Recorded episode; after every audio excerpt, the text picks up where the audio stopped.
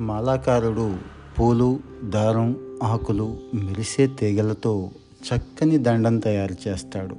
కుంభకారుడు మట్టి రంగులు మొదలైన వాటితో అందమైన కుండలను పాత్రలను రూపొందిస్తాడు. అలాగే కవి రచయిత శిల్పకారుడు స్వరకర్త తదితరులంతా కూడా రచయితలే. అద్భుతమైన ప్రావీణ్యంతో వాళ్ళు ప్రజలను ఆనందింపజేస్తారు. వారి తపన అంతా మనోరంజనం కోసమే. రచన అంటే దేన్నైనా సరే కొత్తగా సృష్టించడం. రచయిత అంటే సృష్టికర్త అనే అర్థం కూడా ఉంది. పైన చెప్పిన వారందరినీ కూడా మించిన వాళ్ళు ఒకరున్నారు. ఆయన గొప్ప రచయిత. ఆయనే సృష్టికర్త దేవదేవుడు సర్వవ్యాపి. ఇలా ఎవరికి ఇష్టమైన పేరుతో వాళ్ళు పిలుస్తారు. చరాచర ప్రాణులు నదులు పర్వతాలు ఆకాశం.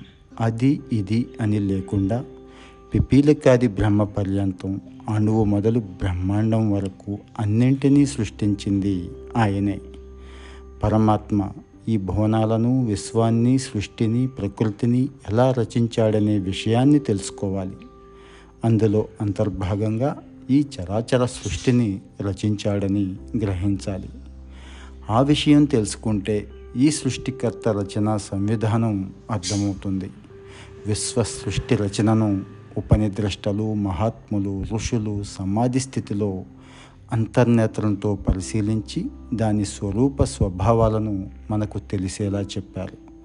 వాళ్ళు గమనించిన ప్రక్రియ అంతా భౌతిక సృష్టి ఏర్పడడానికి ముందు జరిగిన ఆధ్యాత్మిక ప్రక్రియ. ఉపనిషత్తుల్లో ఇంకా ఇతర గ్రంథాల్లో విశ్వ సృష్టి రచన గురించి విశదీకరణ ఉంది అని ఆధ్యాత్మికవేత్తలు చెప్తారు.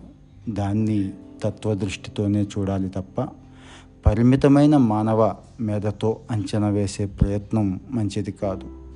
ఈ అనంతమైన సృష్టికి పూర్వం పరమాత్మ ఒక్కడే భాషిస్తూ ఉండేవాడు. ఈ పరిణామ జగత్తు అప్పుడు లేదు. ఈ పరమాత్మే అన్ని లోకాలను సృష్టి చేయడానికి సంకల్పించి ఆ ప్రక్రియకు పూనుకొన్నాడు.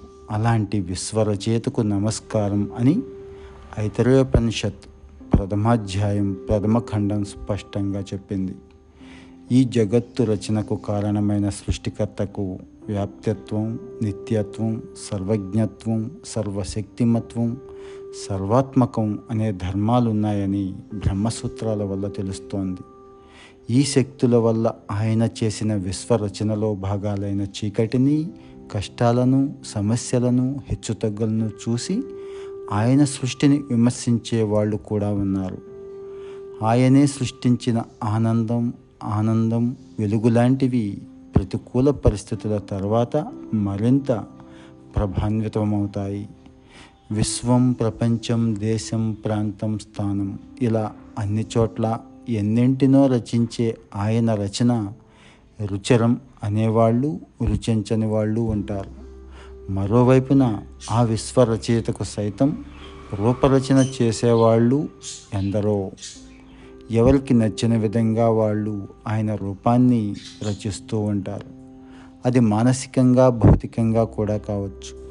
ఆ రూపాన్ని మదిలో పలుచుకునేవాళ్ళు కొందరైతే బహిర్గతం చేసేవాళ్ళు మరికొందరు. ఆరాధించేవాళ్ళు కొందరైతే అందలం ఎక్కించేవాళ్ళు ఇంకొందరు. విమర్శించేవాళ్ళు కొందరైతే వివాదాలకు దిగేవాళ్ళు మరికొందరు. వాటిలో దేనితోనూ ఆయనకు సంబంధం ఉండదు. వేటికి ఆయన వత్తాసు పలకడు వద్దని వారించడు కూడా. తన కర్తవ్యం తాను నిర్వర్తించడమే ఆయన పని. విశ్వరచనే ఆయన నిరంతర ప్రక్రియ.